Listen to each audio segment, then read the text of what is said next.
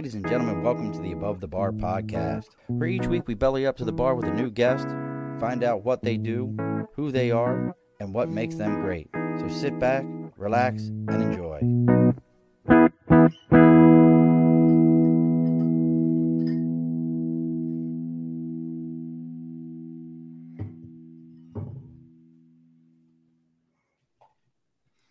Alrighty, folks, welcome back to the Above the Bar podcast. It's your host, Sean. We have bellied up to the bar. We are hitting the two taboos here at the Above the Bar podcast. Things that they say in a bar or at Thanksgiving you don't talk about. We're going to cover both of them. We're going to be talking politics. We're going to be talking religion. And we're going to be talking about how we can do this without murdering each other in that conversation. And the master of ceremonies for this, the guy, I guess, in this case, the guy you don't bring to Thanksgiving or to the bar with you because he's going to talk about these kind of things. We from parts unknown, from the far flung areas, and he's got good hair. I couldn't have his hair. I could never pull that one off.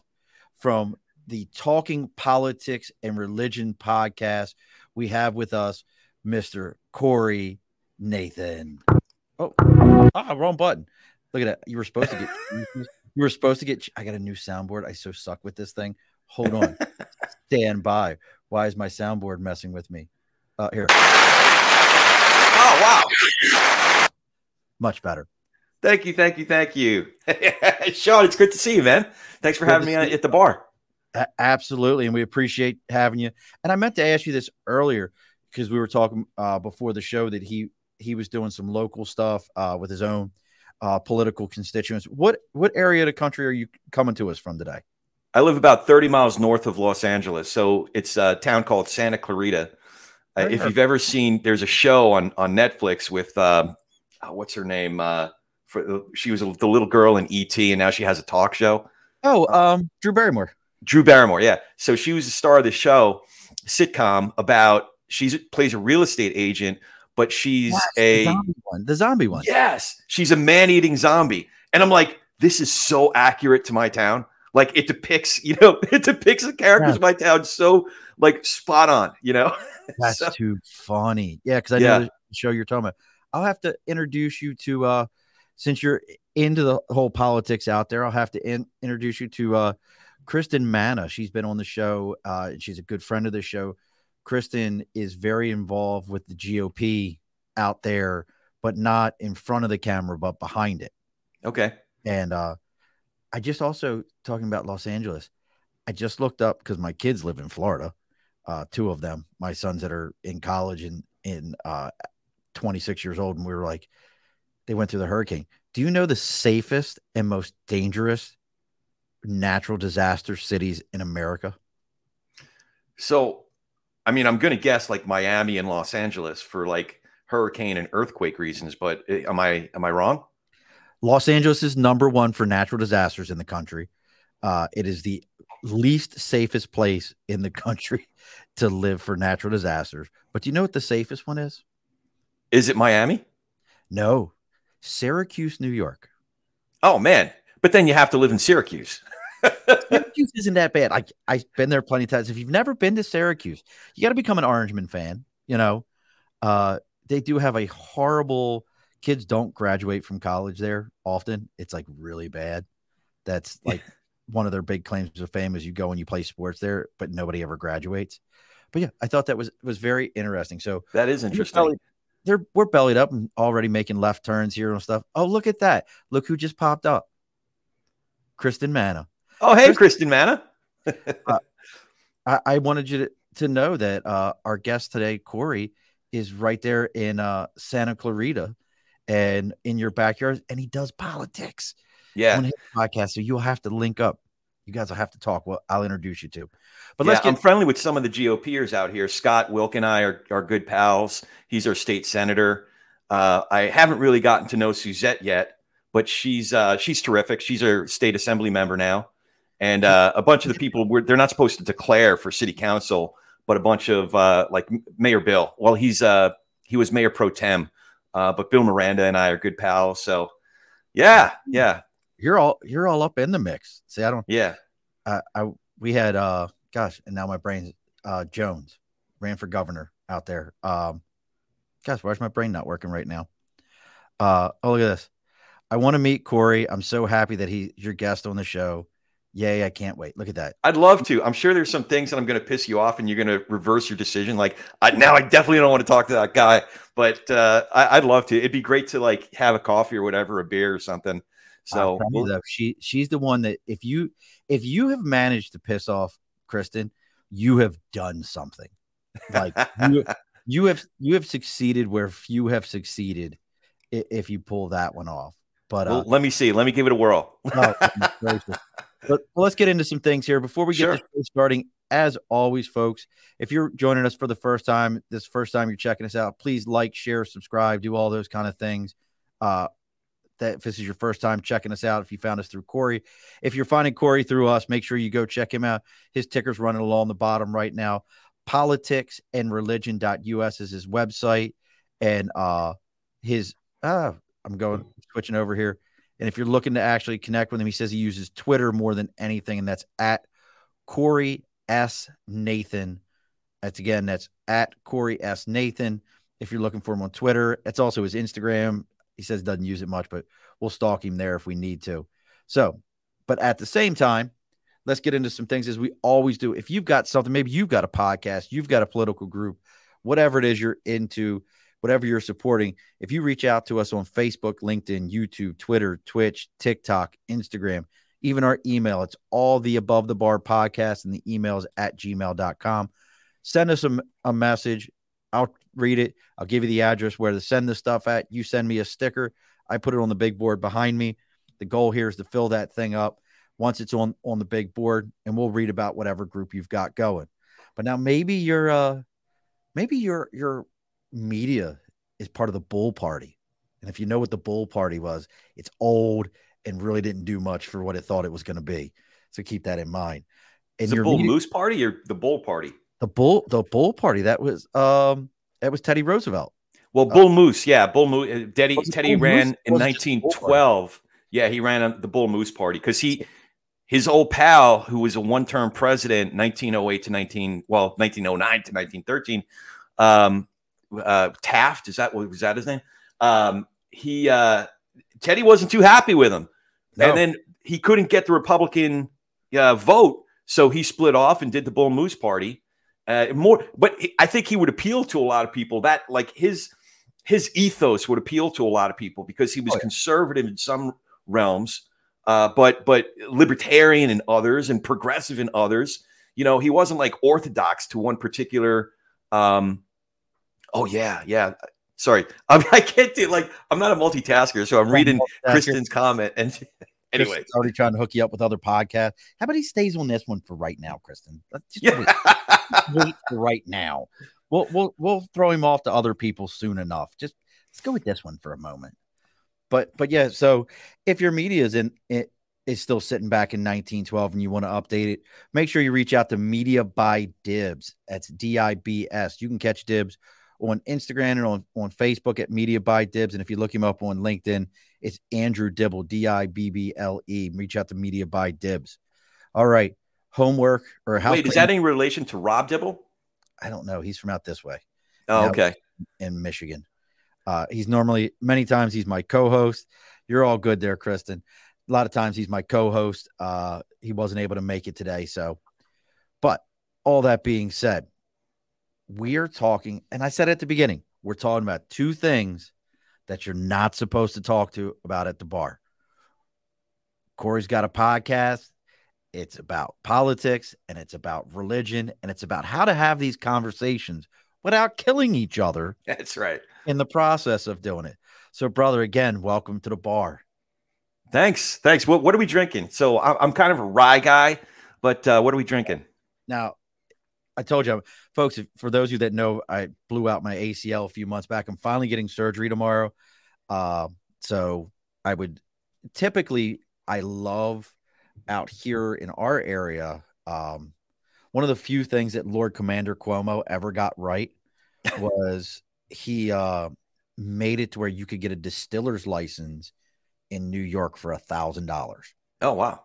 And the key to it was, is whatever you produced had to be 75% of that product had to be New York material. Well, okay. Rye is a New York grain.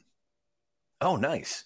And good friends of the show, buddies of mine that have been on a couple of times, New Scotland Spirits, make the best rye I've ever had. Helderberg, they're up in the Helderberg Mountains. It's amazing rye. The best way I can describe it to you, Corey, is when you smell it, it smells like a new baseball glove. That leathery smell. I love it. It is so perfect. That, and I'm a big bourbon drinker. Their bourbon is amazing, but my favorite is Heaven's Hill. Oh, I'm going to have to give that a whirl. Yeah, that's they're one of the ones. I don't know if you knew this. There's only, you know how they talk. I mean, it's appropriate for our conversation. A little bit of heaven, right? A little bit of heaven. Well, you know how people talk about the Illuminati and all those kind of crazy theories that are out there. Heaven's Hill and Seagram's, and there's a couple of other ones out there. There's only like truly 5 or 7 just liquor companies that own all the rest. All the, you know, unless it's like something in your next door neighbor or in your very local neighborhood. Yeah. All the rest of them that are out there. Yeah. Like Buffalo Trace is owned by Heaven's Hill.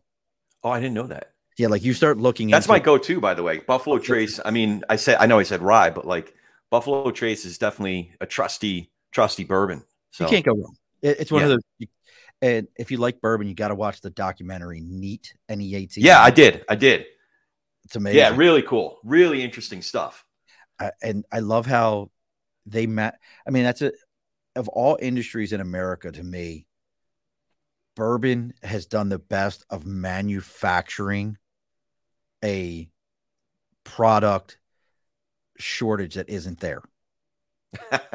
Because if you look at it, they're like, oh, well, this bourbon right here, it's only came out of this one barrel and we put a number on it. That's right. Well, it must be amazing. Then I need to have that. That's right. It's like these pictures in the back. You know, they make a high quality G clay or whatever. They call it something fancy. It's basically a copy of a painting, but they put numbers on it, like 12 out of 82. And now all of a sudden, instead of paying like, you know, $50 for it, I'm paying like $3,000 for it. We were just at New York City Comic Con, my best friend Ken and I bought my wife. I don't know if you know who Alex Ross is. I bought her an. Oh, Alex, yeah, sure. I bought her an Alex Ross print. He does the best out there for comic book artists that are around. Bought her an Alex Ross print. It was numbered. It's a poster. It's the equivalent of a you know, but that's how Picasso, you know, that's how Picasso made his money. Oh, I didn't know that. If you look a lot, you know, we think about the original Picassos, but he sold prints also. Okay. So you can find original Picasso prints, because I always thought about him when I was younger. I didn't realize he lived in the 1900s. Yeah. Yeah. He lived at least into the 50s, right? 1950s. Well, I forget when he died, but yeah, he was creating art. I mean, he came into his own right around the time of George Braque, you know, like the post Monet, Manet, those guys. And they were exploring this whole other cubist thing, you know, with shapes and, the way they describe it is him and Brock were coming into their own when jazz was first coming on the scene. Amazing. And what they were experimenting with was trying to see a figure from all sides at the same time. And Picasso's idea of it was like to be able to see things the way God sees things from every angle, all at the same time. You know what I mean? So, and there is actually the gentleman who, if you guys are around on this Saturday, we're doing a live 73. Yeah. We're doing a live show on Saturday. James reached out to me and asked if I would come out and moderate a political thing that they've got going on here in New York in the Ravina Coiman area. He's probably going to correct me. I'm pretty sure I have to look it up.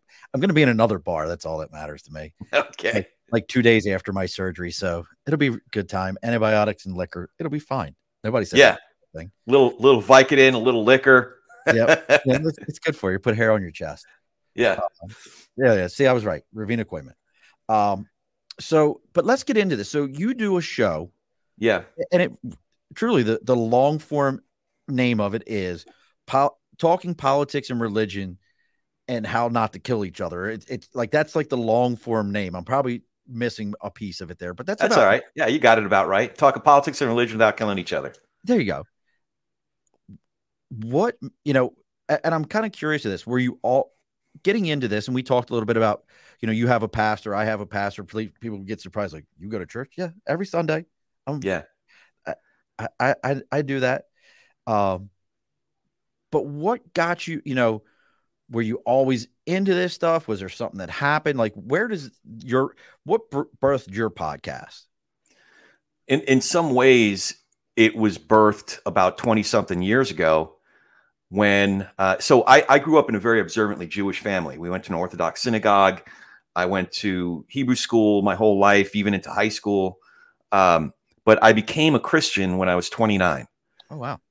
So that forced a couple things to happen. One is I had to have very difficult conversations with my family about why I became a Christian. Whole family's Jewish, mom and dad? Yeah. Okay. Yeah. My father's become even more observant. He wears a yarmulke. He davens 3 times a day with a minion.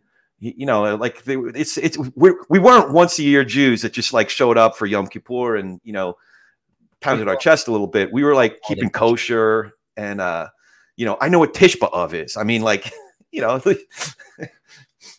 so yeah, we were serious, but there was this thing that happened in 2000. You were remarking on my books. That was one of those seasons when I was reading probably 10 hours a day. Like, without exaggeration, I just had these existential questions that I was pursuing. And without going too deep into the details, I finally got to the point where I was like, I need to read the New Testament. Because I come from not just a Jewish family, but like a part of my family came from Eastern Europe. Another part of my family was eviscerated in World War in the Holocaust. Oh, wow. So we had an aversion to people wearing crosses. You know, we had an aversion to Christianity because it was the guys wearing crosses on their shields and on their helmets that were swinging their swords and beheading our neighbors and burning down our houses and raping our family members. So we had an aversion to Christianity.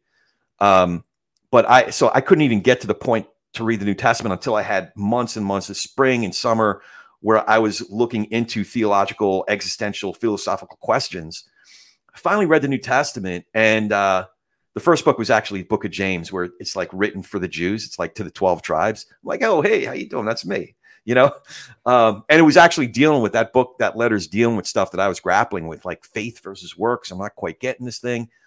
And then I just started at the beginning of the collection in Matthew.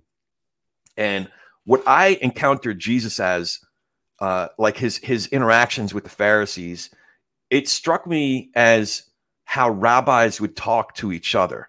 Like if you read the Talmud is basically a number of scholars and rabbis, you know, studying the Torah and having these heated debates about what it means.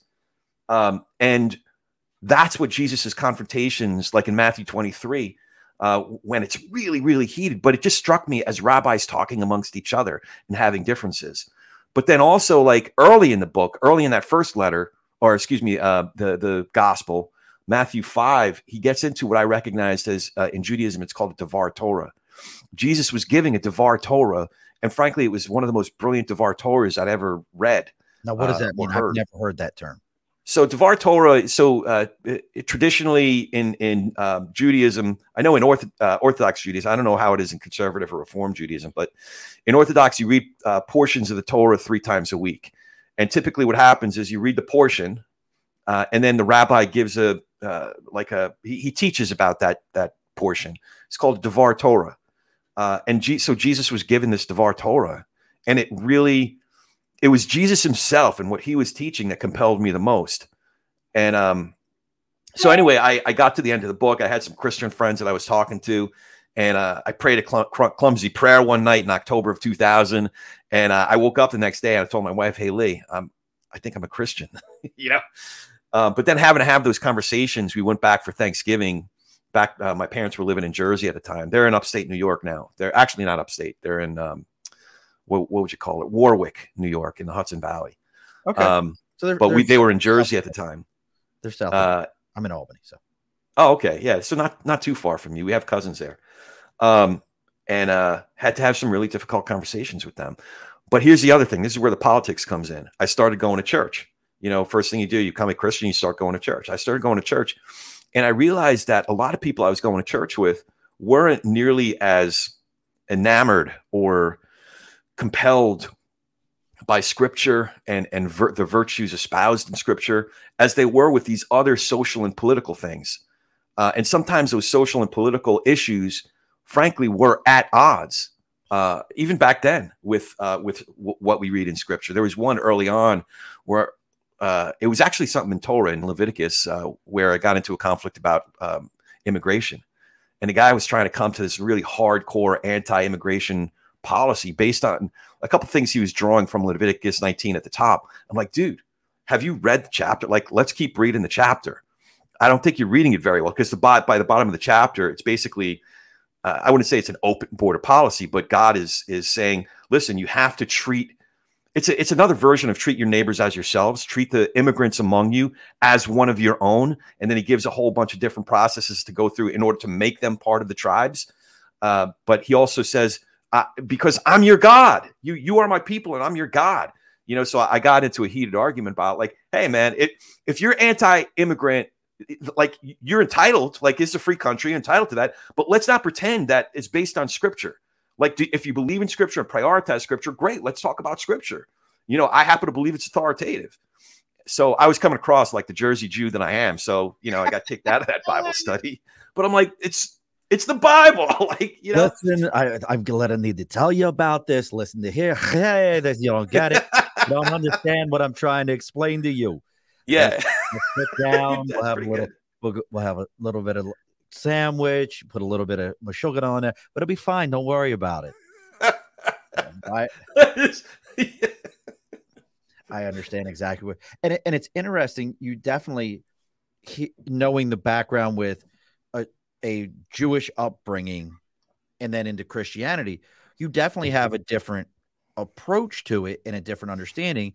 And I can't tell you how many times I've explained to people, I'm like, you do know the first Christians, it was Judeo-Christian? And they're like, well, I don't even understand what that means. I'm like, oh, do you know the Dead Sea Scrolls, those pieces of paper that were stuck in a jar? Yeah, Judeo, meaning Jewish Christians converted. And even when you're talking about the way Jesus spoke, many times the correct translation of what they called him was not teacher, they called him rabbi. Rabbi. They called him rabbi because that was their understanding. So it's a very interesting approach. And I have to tell you, I'm a little jealous of that level of knowledge, because I've always approached my faith. I went from being growing up Roman Catholic to becoming a Methodist. And I've told the story before. God meant for me to be a Methodist. Like, all my children were baptized Methodist. And when when one of my sons was born, he was born on a Friday. That Sunday, we walked into our current church, and he's 13, and I've never gone to another one since then. And it was a Methodist. I've always said God meant me to be a Methodist. But so it's interesting that you've got that approach and you've brought that light. Have you caught heat even before the podcast? I know you said you got into it with somebody about that, but when you're able to bring that level of knowledge to be able to say, hey, look, this is what it's because the Old Testament is the Old Testament. If you didn't know that, folks, a little education, all three of your major religions use the same thing as the Old Testament. The separation isn't until you get to Catholicism or Christianity goes into a New Testament, then Islam has their versions, and then the Jewish faith kind of goes, nope, none of that shit ever happened. Right here, folks. You guys don't even know. You know? Yeah. So yeah, I have caught heat, but that's basically what my project has been. I spent the last 22 years, I guess, figuring out how to talk to people more effectively about these important issues. You know, we don't talk about it because we've lost the ability to talk about it. But these things are important, man. Like, I know that not everybody's like me, that they lose sleep at night wondering about these big existential questions. But, you know, but I do. Like, I think about, you know, where did this all come from? And, you know, and listen, I'm not like a young earth creationist. So, you know, I also really appreciate macrophysics and all that stuff. But it's also the philosophical questions of like the why behind it, you know, and then also crafting a meaningful story about who we are as a people and then how we live well among each other as a people. And that's where religion and politics all are supposed to come in. But what I noticed is, and listen, I've been in certain conversations where folks want to ask me about specific issues, specific policies. And there's certain ones that I do feel pretty strongly about, but no policy do I feel as strongly about as a conviction that we have turned people who disagree with us into enemies that we can't even talk to, you know? Amen. And I just think, listen, I'm not a big Hannity fan, for example, but I got a buddy, Pierino. He's originally from Italy, but he's got Hannity on all the time. He's got Tucker on all the time. He's a big fan. But you know what? Pete and I, when we see each other, his dog Bella, we get along really well. I've been over his house with Hannity blaring in the background. He's a great cook. His wife makes his wife is a great baker, and we get along. We still got to figure out how to, like, hey, you know, you like that thing, I like the other thing. I see you got a Ravens sticker. I'm a Giants fan. We still got to figure out how to get along, even though you're wrong about the football thing. Whoa! Do we want to talk about a Super Bowl win? Where that was over? 2007, 2011. Yeah, I know. You had the one where we had. The night the lights went out. Yeah. Which I swore that was the fix was in there. And Kristen asked it. So, and we're going to get into more about his podcast, but when do you air your episodes? Do you do any live recordings? And what's an example of some of the guests that you've had on?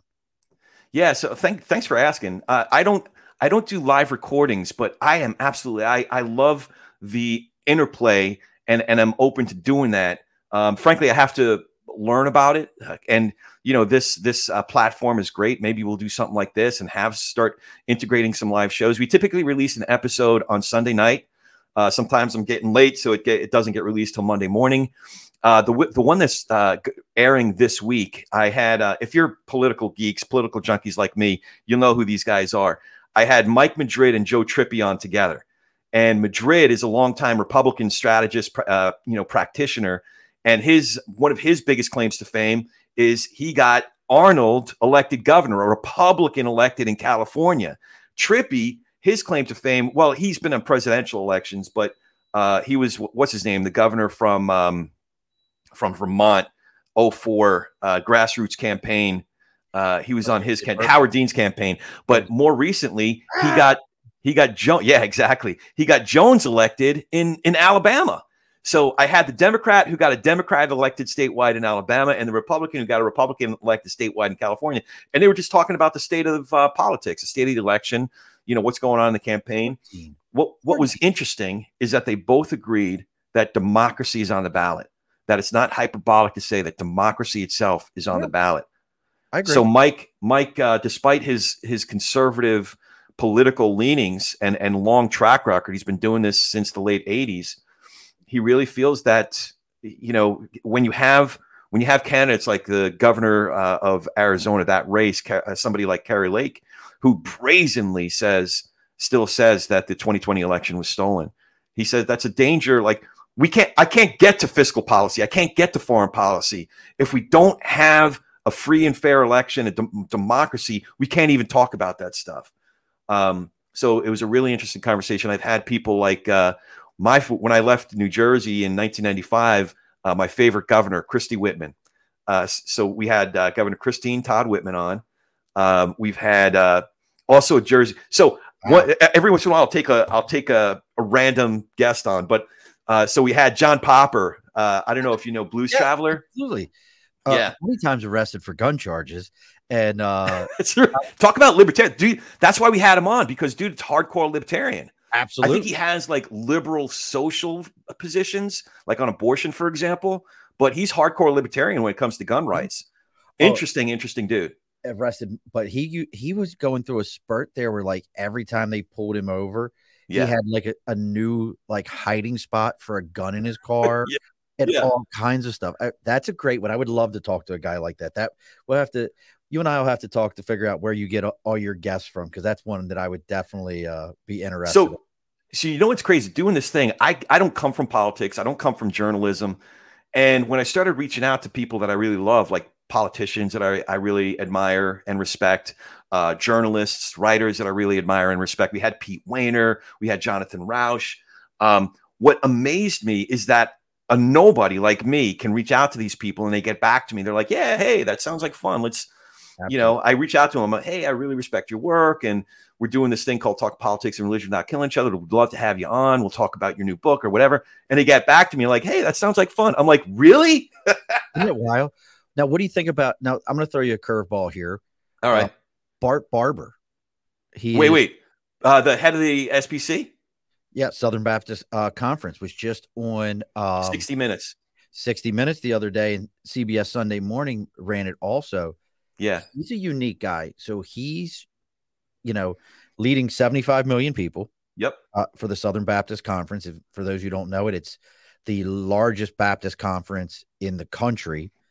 Heads up 75 million people, straight up said that January 6th was BS and that the election wasn't rigged. It is what it is. Stop playing games with it. He says he prays for President Biden every day. He's the duly elected president. He's our president. All that stuff. But you know what else is interesting and I really respected is when Cooper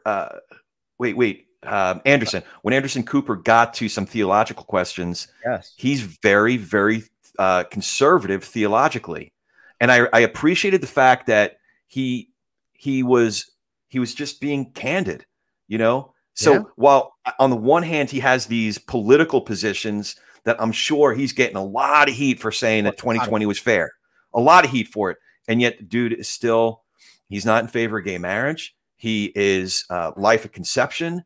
All these. And so he didn't try to give answers and tailor it for what he thought the audience was.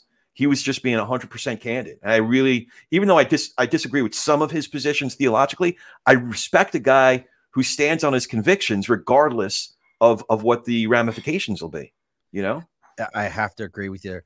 And this kind of gets into one of my biggest things when it gets into politics and religion, and correct you can correct me, Corey. You sound way smarter than I am on a lot of these things, but when people talk about the Roe v. Wade stuff that's going on, and I first off, I always have to educate people.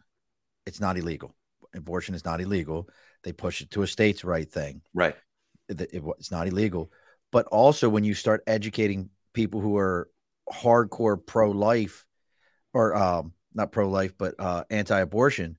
And you have to educate them that, hey, you do know that this never was a topic in this entire country till the early 1900s, when every religion was trying to decide who was the most conservative so that they could be the one in charge. This was not a topic. This is not something that ever came up. This is something that became political right in the early 1900s because you want to see how conservative I am? This is what I believe. Well, you think you're conservative? Watch what I do.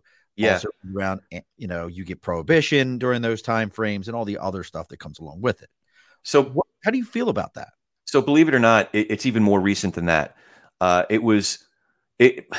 Cooper showed what the SBC's actual position on abortion was circa 1971, which happens to be the year that I was born.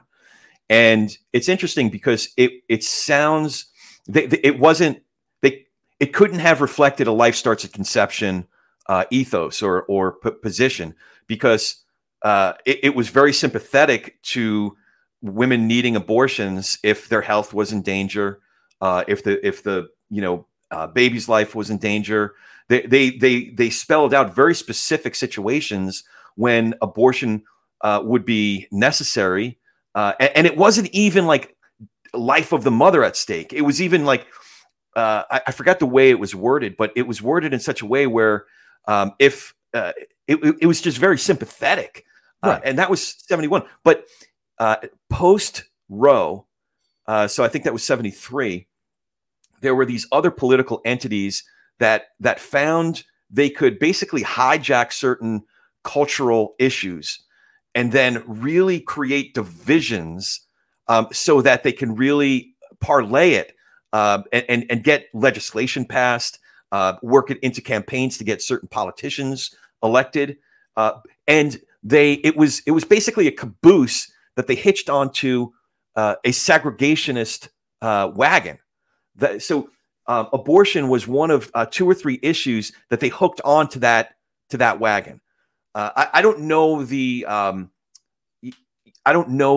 timeline of it quite as well as I should, but I've been learning more about it. I'm reading Stuart Stevens' book right now, and he's about 65, 70 years old. So he was on campaigns in the late 70s, early 80s when he was starting his career, and he did it. He was basically his book, the first part of his book, he's sharing the story about they couldn't be explicitly race oriented, but they could have these issues that was explicitly playing towards white grievance. So they, by the time he got involved in the politics, he couldn't do the segregation thing, but he knew that in the South, this is a Southern Nixon's Southern strategy. He knew that there were code words and code issues, if you will, that played directly to white grievance. So it's such an interesting history to see how it's all evolved, and then to start to connect the dots and look at issues that smart strategists and regardless of whether you agree with them or not, they're just strategic at what they do. Leave the conscience part of it or the ethical part of it aside. It's like, wow, that's really interesting what they're doing. They're, playing up CRT or something like that, or, reacting a certain way to Black Lives Matter. And it's like, huh, I see who they're playing to, and it's working. 100%. Well, that's the whole statue thing. These people that get so upset when a statue gets pulled down or all that. And I'm like, you do realize they were mostly put up as a race, kind of like, oh no, we're just Southern pride. No, you just put up a statue of an obvious Confederate loser general who owned slaves just to piss people off, and you screened it in this Southern pride thing, which always has made me laugh. I'm always like, that's not how that works. So when people said about these statues, it's always like, look, folks, that statue wasn't there when your grandparents were born. Somebody put that thing up just to be a dick. Just to be a dick. That's all it was. It was a dickhead move, and that's why they put it up. So let's just understand that that's what that is. But that brings me to my next question. Sure. Which is, when you're addressing these things with people and you're talking to them, do you ever get into, or what is your thoughts on where does, and this is what I think about where religion gets into politics, where does your morality, your religious morality stop and my morality can begin? And what I mean by that is, when you look at most things, and we're talking about, we mentioned Roe v. Wade, or you look at even our drug laws in this country, which are very race related, most of these things are of a moral nature. You have decided based on your religious belief that this is the correct morality to something, and it has no value in politics, which should be down the middle, that pulled away from it. What is the actual just legality taking? Is that making sense to you? I think I understand what you're getting at. Like, to what degree is it cool to impose my beliefs on you? Thank you. Yes. And I don't think it's cool at all, because I think one of the great confusions I've learned about American evangelicalism in particular is that a lot of the real priorities look a lot more. It's so funny, Kristen. Yeah, Kristen says Roe v. Wade needs a lot of drinks. I always tell my candidates to say both the baby and the mama's lives matter. You're absolutely right. Yeah, you're absolutely right. So I think where we've gotten confused, and I still consider myself an evangelical, is that a lot of what's actually important to us looks a lot more like a colonial, like a colonizer, than the community, the people of God, that around that is defined with Jesus at the center, right?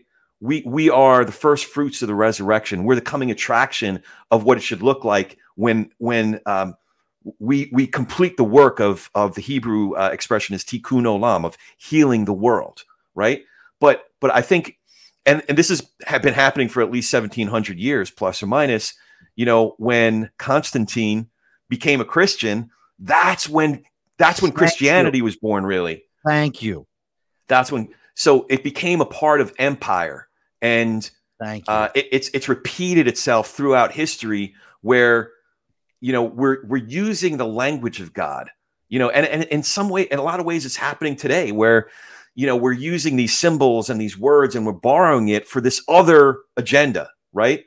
But that's not what the Bible's all about. That's not what it's outside of what our actual work is.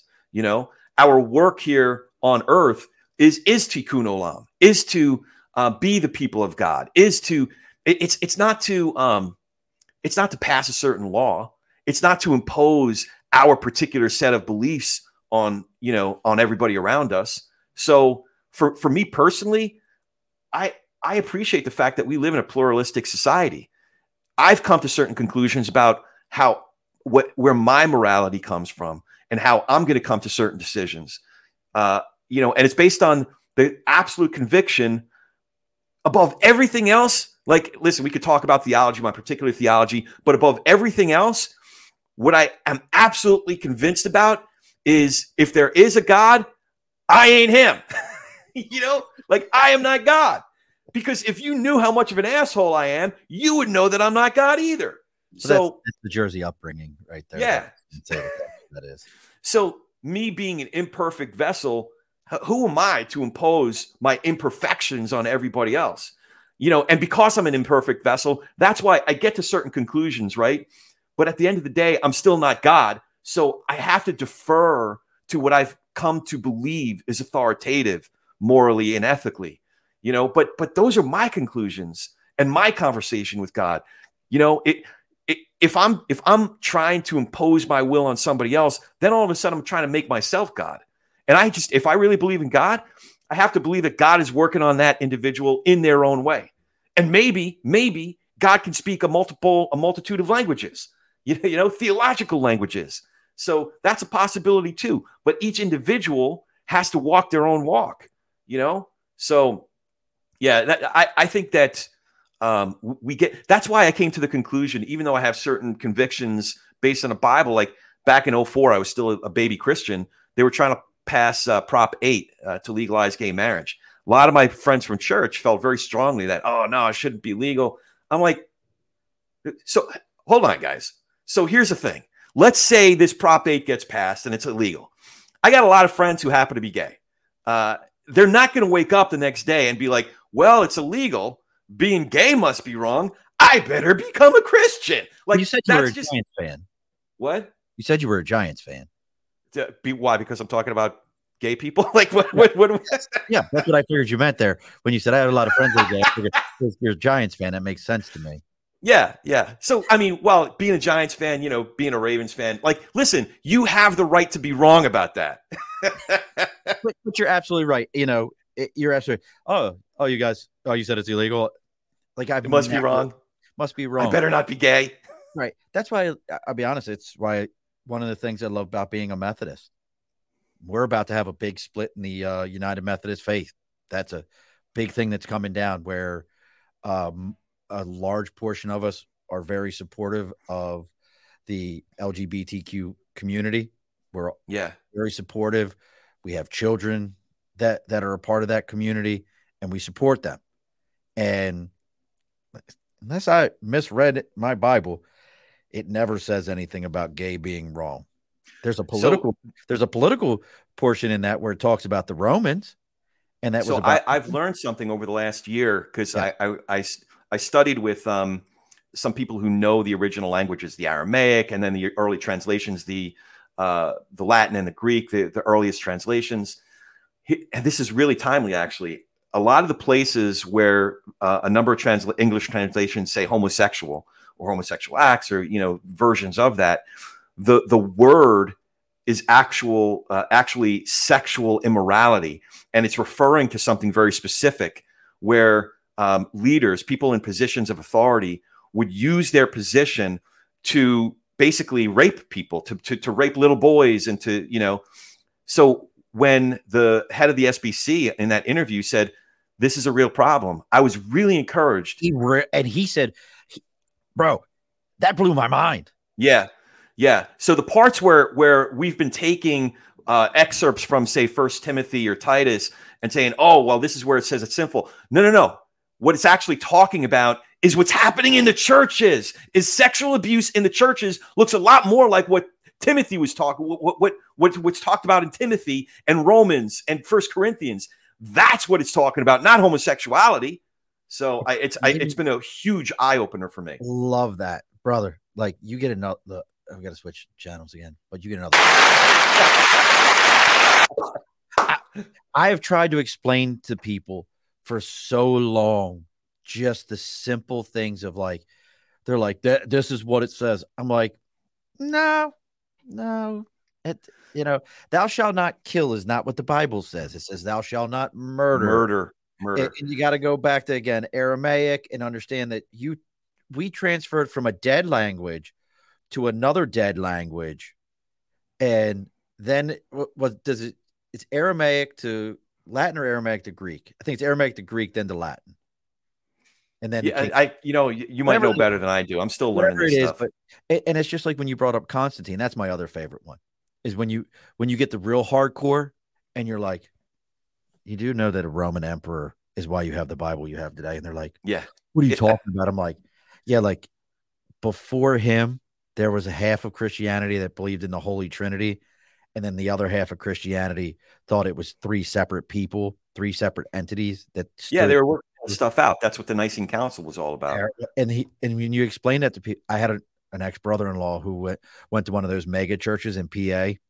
Nice guy, super nice guy. Found God, cleaned his act up. It was very important to him. And then I explained that to him, and I felt like a bad person. I felt like a bad person telling him this, when he was like, what? I'm like, yeah, that's how it all got put together. He's like, what? No. I mean, I'm like, yeah, bro. Like, do you know why that there's a portion of Paul that got removed when he talked about, like, you don't need to go to church anymore? You could just do that stuff on your own. They removed that because that was not how you could control people and their finances and all that. And he was like, I felt like a bad person. Like, yeah. I had done some bad shit at that point. That's funny. And it's interesting to me to hear your, like, Corey, like, I love your viewpoint. And folks, again, make sure you're checking out Corey's website, www.politicsandreligion.us. And then if you're looking him up on social media, it's at Corey S. Nathan. On Twitter is where he spends most of his time, and you can find him and you can listen to his show. Comes out on Sunday nights or Mondays is when he releases an episode. Depends upon what he's got going on. He's got good hair, so he might have to, like, do his hair that day. Might be shampooing it all up, or cry. I can't say he's crying over the Giants because they're having a hell of a season right now. 4-1 so far, and I think we play next Sunday, right? Is it? Yeah. Actually, I think we play on Sunday. Yeah, I got 5 on it. Let's talk about it. I got 5 on it. Let's talk about it. But so now for you in this arena or on your show, and yeah, we talk about this on our show. Everyone is welcome. Nothing's off limits, and there only gets to be the one asshole, and that's me. On your show, is there anything in that political or religious arena where you just go, nope? We're not touching this. It is too much of a polarizing type thing, or it's just something that is too emotional for most people to even deal with. So it's an interesting way to ask that question. It'd be like how they defined porn. I can't define it, but I know it when I see it. Right. But what I will say, so if you present me with a person or a topic, I don't know, I haven't been presented with one yet that I said, nah, we just can't talk about that. What I will say is I know how wide of a swath of views are represented by the guests that we've had on and the people who are listening. So the guests that I've had on go from long-term, classical conservatives like Buckley, William F. Buckley type conservatives and Thomas Sowell type conservatives, all the way to pretty liberal, people who are like big AOC fans, for example. Who I haven't had on are people. Yeah. I can't with her. Yeah. Well, I appreciate being in conversations with folks because sometimes I think it's funny. I had a conversation with somebody not too long ago that is very, very, very progressive. And what I realized is the person is suffering from we're getting these comments live. That's why I'm like getting distracted. It's like a collective narcissism, It's like, how can you not believe this? How can you not feel so passionately about this? And how can they can't imagine somebody having a different opinion than they do. It's like, maybe I'm being too harsh, but I can still have those conversations. Like because I love hearing and talking to people that disagree with me. The one set of beliefs that haven't been represented is folks who are still on the stop the steal train, folks who are still saying, oh, January 6th was, legitimate political discourse. Like, nah, sorry, that's a bridge too far for me. People freaking died. Like, so that's, yeah, I mean, to be honest, like I've already said a bunch of Republican politicians here in my area, but and this might upset Kristen, but I can't bring myself to vote for Mike Garcia. He was supposed to, our district is a very closely held district. He won this district by 333 votes. Out of over 340,000 people who voted. So that's less than 0.1%. So it's a really closely divided district. And yet Mike, from the first day of this term, January 6th, he voted to overturn the election of Pennsylvania. January 7th, he voted to overturn the election of Arizona. And his voting record and his public rhetoric since day one has been very, very hardcore MAGA, and I just can't get behind it. Whereas other politicians like Scott Wilk, our state senator, Republican, he has found ways to collaborate by necessity because it's very Democratic dominated state Senate, Democratic dominated assembly. But Scott doesn't talk about Democrats as if they're the enemy. He doesn't talk about Democrats as if, every time he mentions a Democratic politician, he feels obligated to vilify them, So I want to run for some major political seat, and I wish The Rock. No, Larry Hogan. I love Larry Hogan. I mean, give me a Republican executive like Larry Hogan or Charlie. What's his name from Massachusetts? I was thinking you were talking about what's his name, Murphy from Vermont. I thought you were going to say, yeah, Murphy from Vermont. That's another good one. Yeah, I think. But you know what's so great about those guys that we're mentioning right now? It is those are so Murphy from Vermont to me is the Republican I grew up with as a kid. That he meets that Hogan is that same way. And these are also all guys that stood there and go, January 6th is bogus. Like this is, you can't do this. We don't do this. But here's one for you. Gabby. Oh God, I just had a brain for Hawaii. She was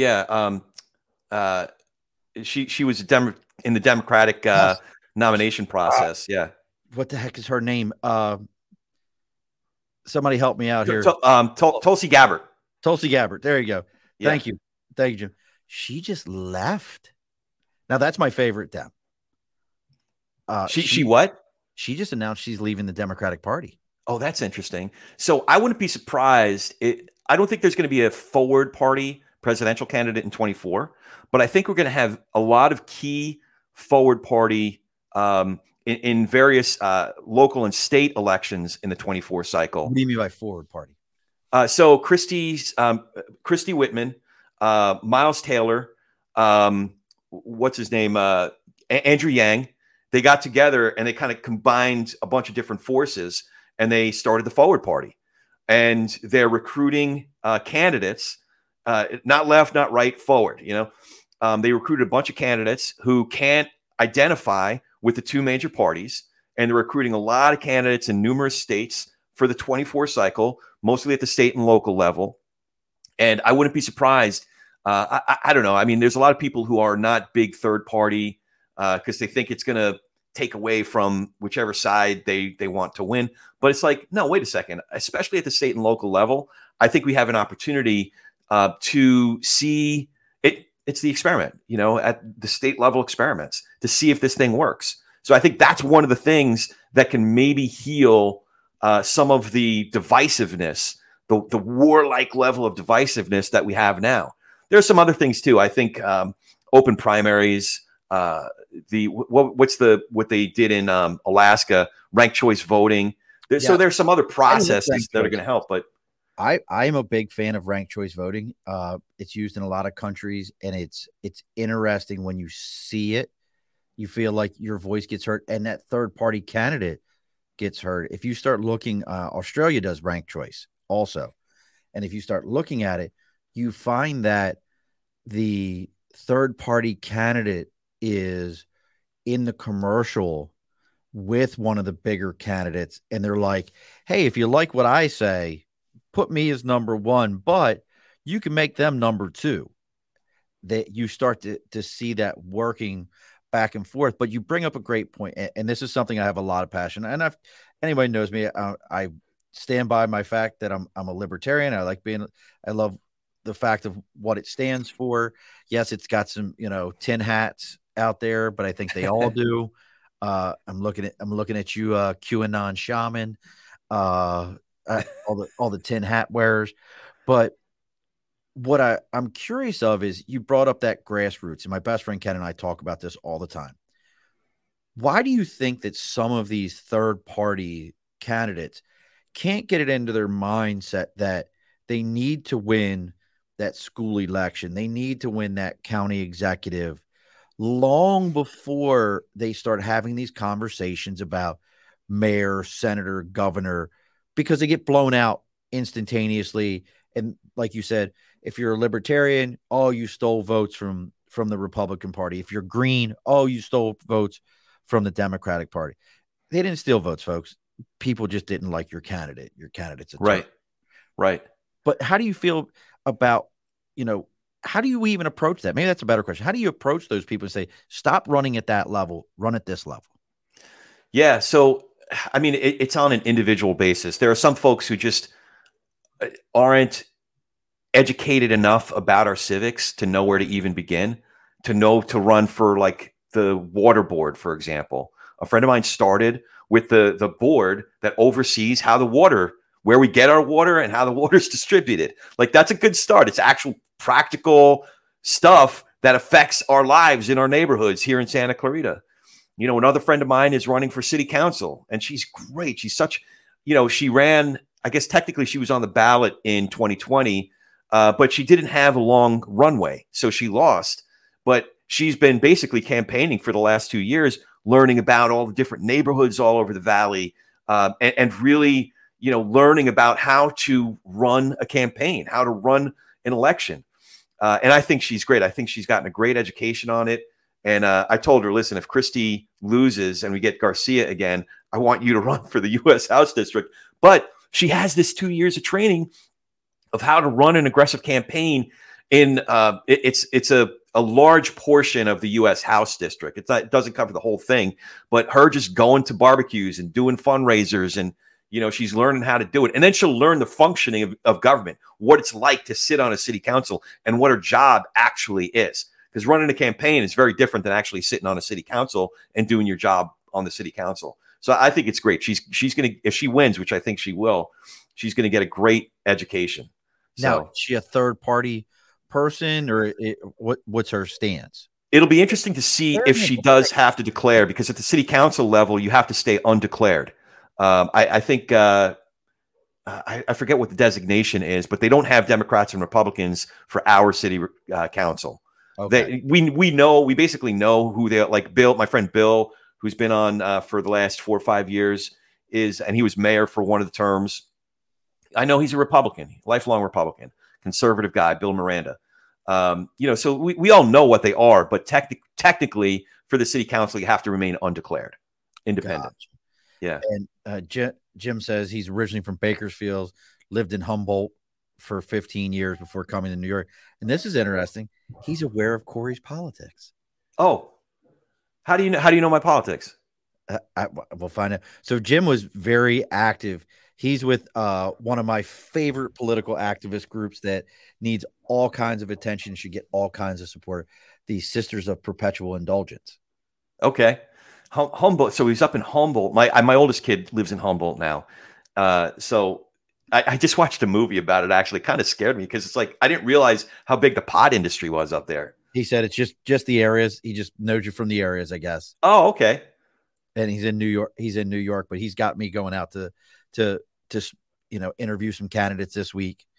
But that's pretty cool. That's pretty cool. And that's the other side to it. Good, smart politics. It goes back to one of my favorite saying: a person is smart, people are stupid. Interesting. Yeah, you get a committee together to design a horse, you'll end up with a camel. Exactly. You and I can sit here and have this conversation. I promise you, we have different viewpoints. Jim and I have had plenty of have talked before.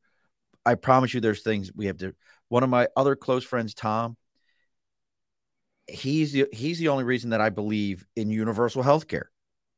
Okay. Just sitting down and talking to this guy, and he explained some things to me, and I went, you know what? You're absolutely right. I do agree with that.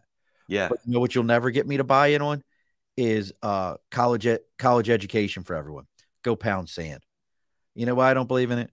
Because let me go show you what my school taxes look like after 12 years at spending $140,000 on my kid. And you're telling me that when they walk out of school, they don't have a good enough education. But I have an aunt who retired as a bank vice president with a high school diploma. Yeah. There's a lot of people I know that they have other ways of getting there. Like my education, I didn't get a college degree, but I learned finance from studying for my Series 7, Series 63. I was a stockbroker in my early 20s. And then, I knew I didn't want to be a stockbroker for the rest of my life. So I was a broker during the day, and at night I went to this theater conservatory, and we were studying Shakespeare and Tennessee Williams and Odette. So I learned English, and I learned an appreciation for literature from doing it, So my education was a little bit non-traditional, but I feel like I got a really good one, even though I don't have the degree to show for it, Isn't that amazing? So that's why, like, when people talk about college education, everyone should have one. No, you shouldn't. No, you shouldn't. Yeah. No. So I gotta respond to the politics thing. So what's interesting is that when I'm hanging out with guys that are like I got one buddy who's a big Ben Shapiro fan, and he is absolutely convinced that I'm left liberal activist. But it's like, that's because, dude, you're in a bubble. Like, you're in an information bubble, . And then I got other friends who are pretty left, and they're like, Corey, I didn't know how conservative you are. So I don't know. Like we sometimes. My kids were going to this Christian school. They a bunch of people there, hardcore Republicans. They were all convinced I was a quote unquote dyed-in-the-wool Democrat. I'm like, I've been an independent since I started voting. No, I never heard of what. What is, you have to tell us what that is, there, Jim. Neither one of us have heard of EPIC. Let's see if I had Nathan around. Nathan would Google this for me, and I'd already have an answer. So I'll have to look that one up. But it's interesting when people start to hear what your viewpoints are, and they start going, well, you must be one of these. Yeah. No, not me. I don't know. I think there's so many of us that are like, we all have different views. I think there's a lot more of us. The hardcore Republicans and hardcore Democrats, especially today's version of those parties, is a shrinking element. I think there's a plurality of us that are independent with a lowercase I, like whether you register as independent or not, because I might feel one way on, say, like abortion legislation that's being put forth. I might feel a different way about immigration legislation. Like, tell me the actual policy itself, and then I'll have an opinion about it. You know, like I was against, I'll just give you an example. This is how Christie Smith and I got to know each other. I was against the $15 minimum wage thing here in LA. LA County, what came before California as a state. I wasn't against it because I want to, you know, hold the workers down. Listen, I'm a small business owner, and I take all the pride is about creating opportunities for people. So my objection to it was that the people who were passing the legislation didn't understand the actual math. The math didn't work. They were asking us to raise minimum wage for everybody, including our interns, by 50% over a 5-year period. And I said, listen, the way that we come up with our prices that we charge our customers is there's a specific calculation. It's based on the wages that we pay our guys. I can't raise my rates by 50% in 5 years. How am I going to make that math work? So one of the reasons Christie and I still, she's the Democrat running here in California 27. So we still disagree about 75% of the time, if not more, on specific policy issues. But when she was in the assembly, she heard me. And she said, I understand. I still disagree with you about $15 minimum wage, but let's find something in the math to make it a little bit more digestible. And she found something. In my case, it was workers' comp. So she came to understand that there were all these other expenses that were tied directly to our wages, like workers' comp. So she said, let's give small business owners some relief on the workers' comp so that they can make the minimum wage thing work.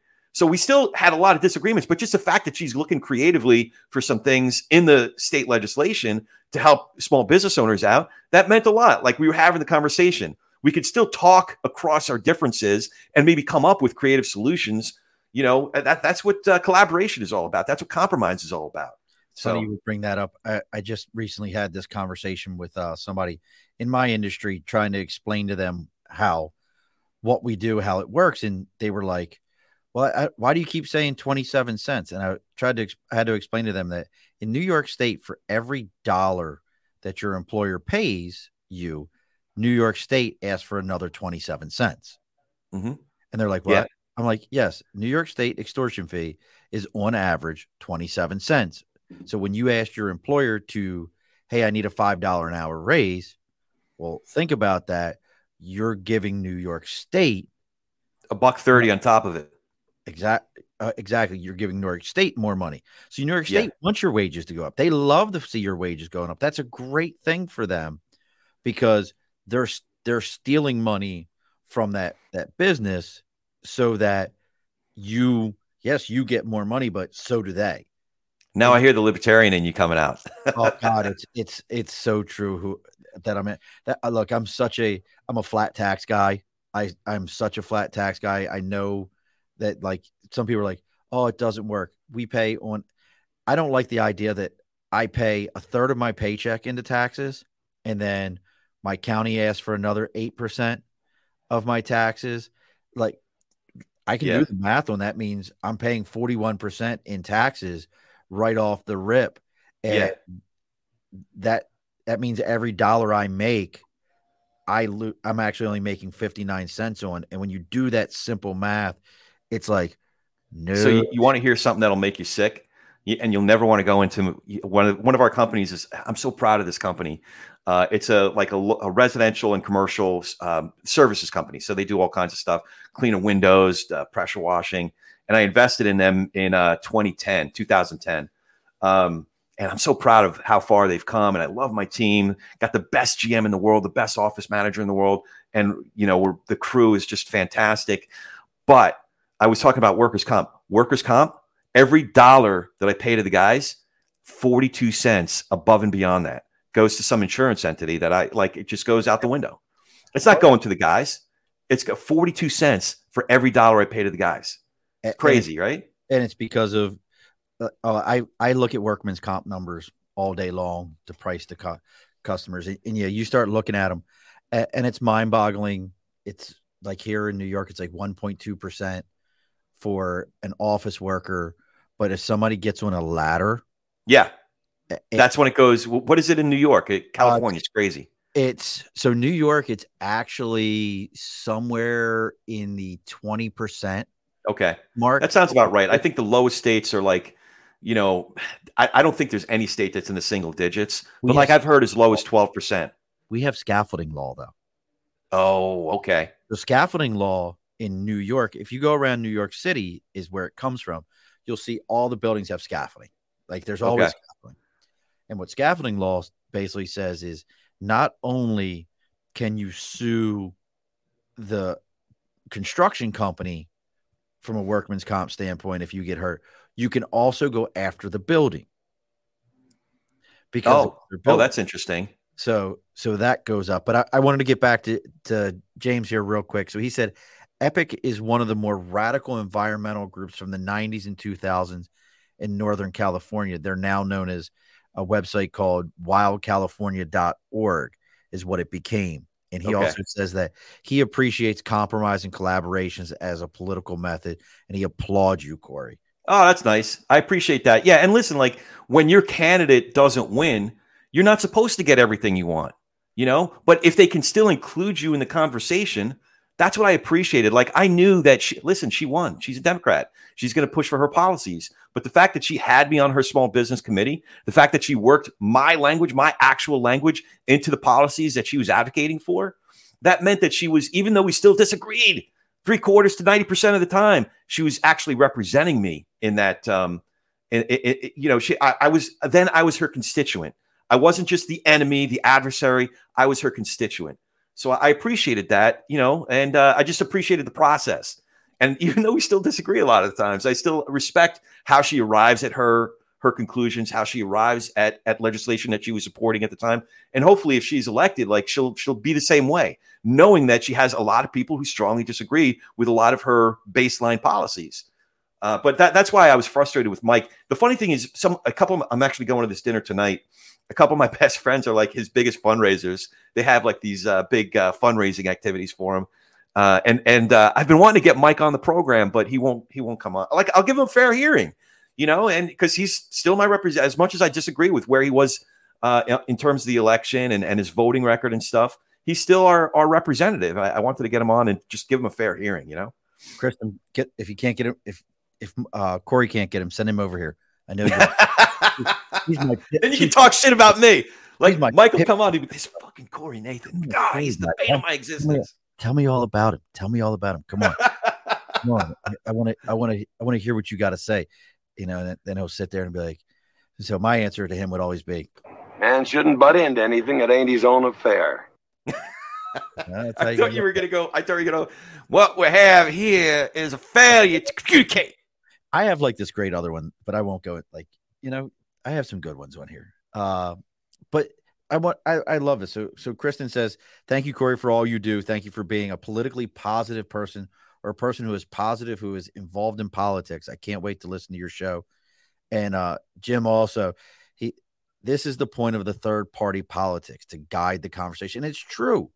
That's the idea here with third party, you know, and that's why I get into this with so many folks. And look, make sure you're getting over there and checking out www.politicsandreligion.us. See what Corey's got going on. Checking out Corey's show, Talking Politics and Religion. If you're looking, you're like, which one is it? It has a purple background. You'll see that. It's very easy to pick up what show is his. Make sure you go in and check it in, and you're following his show and subscribing to what he's got. And if you're finding me through him, subscribe over here. That's the way we guide these conversations also.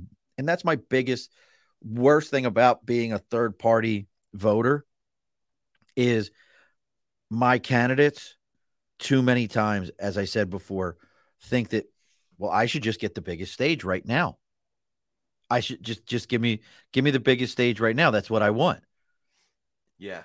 Yeah. Exactly. Step into that smaller space. It's amazing what it'll do for you. And listen, at the end of the day, it's about getting along with people. Nobody's going to be our clone. You know, even people that I largely agree with, we still find disagreements, but that's how you learn. That's how you learn new things and come to a better understanding.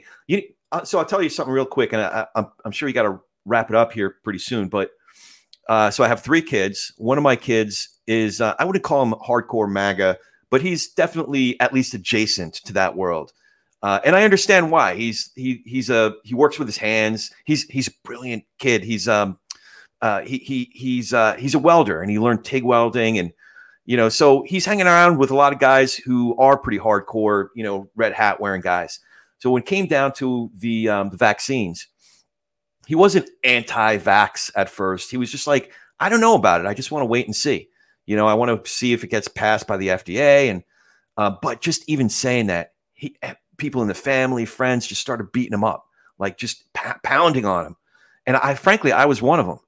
And then I circled back around with him once it did get past the FDA, and he didn't want to talk to me about it because he was like, I don't want to talk about it. You guys beat me up, and I'm done. So I'm like, I know. I'm sorry. It's my fault. I didn't approach it the right way because, listen, I believed in the efficacy of the vaccines, and I really appreciated it. I got vaccinated. But I learned from my son a few of the things, like what his concerns were and kind of what he was pushing back against. For him, and you might say that this wasn't the most mature way of going about it, but for him, his decision was made once people started dogpiling on him as a rabbit, So I got it. I understood why he had an aversion to the idea of it. And I had to earn the right to have a conversation with him about it. So then fast forward a couple months, last year during New Year's, I was meeting with my three best friends that I grew up with. And it was the first time in our whole lives that our entire families were going to be able to be together. And we wanted Jackie Boy to be a part of it. So there's 19 people in total. Jackie Boy was the only one who wasn't vaccinated. So I just continued to have the conversation. Jack, we love you. This wouldn't be right if you weren't there. We want you with us. You're a family, And so I talked to the fellas, and I said, Jack's just not going to get vaccinated. And they were like, they understood. I explained it. And they said, well, will he get tested the day before he comes out? Because even that was objectionable to him. Because at that point, he was just like, I hate all these people. I don't want to have anything to do with it. And Jack, to his credit, he was like, yeah, I think that's a good compromise. So me as his dad, and I do believe in the efficacy of vaccines. I wish he got the vaccine. But you know what? He got tested the day before he came out. That way, everybody, felt safe. And I thought that was a good compromise. But that's how that works in real life. It's like, with my son, I'm not going to persuade him to take an 180-degree turn. And frankly, the way that we tried to go about it did more harm than good. But if you get in a conversation, you emphasize the relationship over like winning the point or winning the debate. It's not about that. You stay in the relationship, and maybe like he persuaded me. I understood his position better after having these conversations with him. And he understood me a little bit more. And to the point where he wouldn't even get a test, but at least he got the test to make everybody feel safe and included and part of the family. So I think it looks more like that, where there's like, instead of a 180-degree turn, there's a 1-degree turn. There's a 5-degree turn. And part of that ability to persuade is the willingness to be persuaded. So that's really at the heart of what this looks like. It's about being able to get together Thanksgiving or otherwise without wanting to throw the freaking mashed potatoes at my face. We've all got to get to that point. And I love it. And I think you're right there. It reminds me of my least, something said by my least favorite president, which is Reagan. And that is, we need an 80% solution. If we can get to 80%, we can figure the other 20% out. And I didn't like that guy at all. Oh, that's interesting. Oh God, no. I worked in the unions. Oh, okay. That dude was a scumbag to union. That was one of the first things he did. He broke up the traffic controllers union, right? Well, what he did to the ATC when they went on strike, he basically made it illegal for any entity that is considered that's considered as a national like need. So railroaders got grouped into that.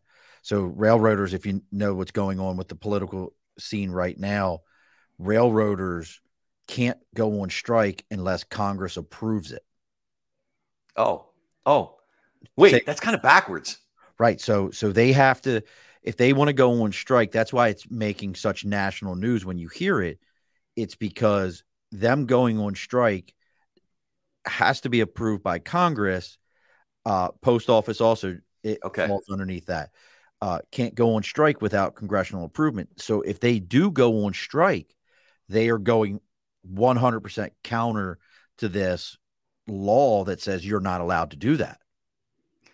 It's, so, you know, it's interesting. So I have maybe a nuanced view on union fights in general, because there have been a few that I've been most familiar with.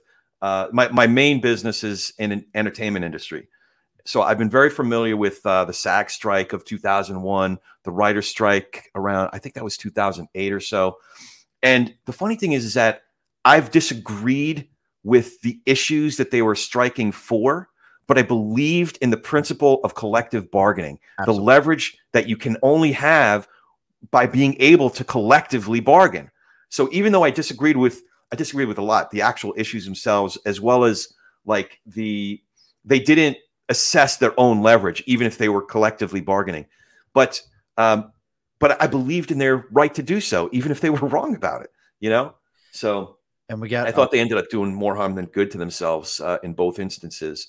But again, like I believe in a union's right to exist and for workers to have voices, to be able to have some leverage in the room with management. But at the same time, I also believe in individuals' rights to not have to be a part of that union. See, that's something I could get into all day long and confused over Instagram. I apologize. I'm trying to figure out confused. Damn. I don't know what that. Confused amnesiac. There you go. That's a tough word for me.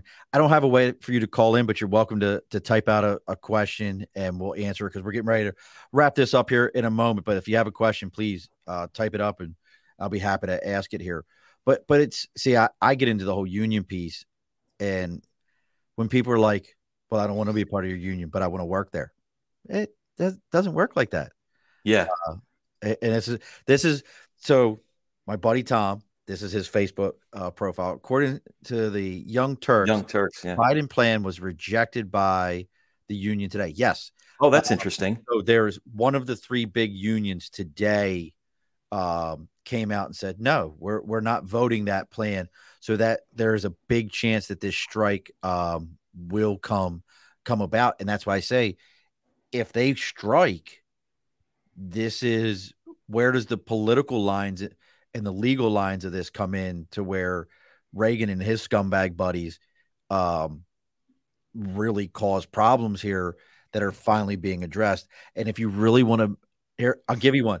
You're out in California. Do you really want to piss off a Republican? You really want to piss one off? And they all talk bad about the California gun laws. You really want to upset them? Remind them that the reason that California gun laws suck is because of Reagan. Yeah. No, it was. I do remember having this conversation, because the buddy I was referring to, a buddy earlier who is a big Ben Shapiro fan, and dude has a big old gun rack as soon as you walk into his garage, and Trump stickers all over it. And he was telling me the history of how a lot of these laws were getting passed. It actually, one of the early ones under Reagan, it was one of the more explicitly racial. Driven issues. I forgot exactly what it was. I'll have to go back and study it. So that was the Black Panthers. So right. Black Panthers used to walk kids through some of these horrible neighborhoods in Los Angeles. They would walk them. There'd be one at the front, one at the back. California was an open carry state, so they would carry their rifles and shotguns and walk the kids to school, and then walk them back.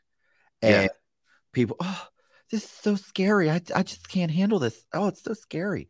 So they complained about it. And what did he do? You know, pulled the race card on it and didn't want to admit that that's what it was. So he made open carry illegal. Also, they did a great job in California of demonizing the Black Panthers, who, hey, if you get guys like before school and after school lunch programs for kids, that's the Black Panthers. That's who created those programs. But again, race law, you know, government that we had at the time, who loved to kind of attack this stuff and be like, oh, we can't have this. These are horrible people. No, it's just they weren't happy with you. So, but we're going to get ready to put a bow on this. Corey, I know you got dinner tonight. You didn't even invite me, which is bogus. I don't know how that happened. It must have got, my invitation must have got lost. I'm going to get you hooked up with Kristen. You better. That'd be fun. That'd be really great. In all sincerity, I've been watching the comments come through, and if we're in the area, listen, first round of drinks is on me. Maybe even the second round of drinks. Yeah, she's Kristen. I don't remember what area of California she's in. It's not coming to me right now. I don't know why. I'm thinking San Bernardino is sticking in my head up that way. And okay, that's not too far from me. She's gotten some great folks on my show, so we're going to do that. And again, Sunday or Monday, you can catch the Talking Politics and Religion podcast. So make sure you go and you subscribe to that. Make sure you take a look at www.politicsandreligion.us. And if you're looking for an opportunity to just individually reach out and talk to Corey, his Twitter is at Corey S. That's S as in Sierra Nathan. So make sure you reach him out. He said Twitter is probably the best spot to get him. If you like what you're listening to here and you find us through Corey, if you're one of our regular viewers and you haven't subscribed to everything, remember it's all the Above the Bar podcast at Facebook, LinkedIn, YouTube, Twitter, Twitch, Instagram, TikTok, even the email is the Above the Bar podcast at gmail.com. So make sure you give us a likes and follows. And as I always tell you, if you really enjoy this, make sure you go to your neighbor's house and you knock on their door. When they answer the door, if they have their phone in their hand, just take their phone out of their hand, start shuffling through their phone, and make sure that they're subscribed. They will appreciate you for doing it. If you're traveling on public transportation, do the same thing. And when they go, "What are you doing?" make sure you tell them, "Hey, I'm subscribing you to the Above the Bar podcast. You need this in your life." These are important things for folks to do. I will appreciate it when it gets on the news as to why you did it. And then that will increase our membership. I might even start a GoFundMe for you to get out of jail. That's awesome. Take somebody's phone, from the subway, type in, Above the Bar pod, and you just say, "You're welcome." Yeah, that's all you do. You just hand it right back to them. When they're like, "What did you just do?" Be like, "You're welcome." And when they're like, and then they'll listen to all these episodes and they'll be like, "I appreciate you." Yeah. Trust me. I know it's going to happen that way. People love that. So as we do, on every show, any live appearances, anything for you coming up, Eric, Corey? Anything we got happening soon? No, listen, in the 2023, we're going to start looking at that. I produce a couple other shows. We're definitely going to start doing some live appearances, but there's one live appearance, and I'm really crossing my fingers that actually happens, and that's the live appearance with an audience of one, and that's with Kristen when we get drinks together here in SoCal. I think it'll happen. Look, you careful what you ask for. I love her. She is so connected and will make things happen. She's going to inundate you with all kinds of stuff. She's going to be like, "What about this one? Have you talked to this one? Let me introduce this person to you." She's got them all. Oh, that's awesome. She's got them all. Don't log off afterwards. You and I got to talk for a moment, as we always say here. We got to get into something real quick. But as we do on every single episode, the guest gets the final word. So what is the final word from you there, Corey? That's a great question. You kind of put me on the spot. And I would say, just remember these two words: help me understand it. No, I'm just kidding. That was a thing. Like everybody did the two words and they gave three. No, just remember, help me understand. Because I think that's a great way to enter into a more productive conversation. If you genuinely come into it, not trying to win a debate or win some points, because you're really not winning anything. But if you enter into it, and you emphasize the relational over the transactional, and you genuinely have a posture of help me understand. I didn't think of it that way. Oh, that's interesting. Help me understand. Alrighty, folks, be sure to push your stool in. This has been an Earplug Podcast presentation, found on earplugpodcast.com, iTunes, SoundCloud, and wherever your favorite podcasts are found.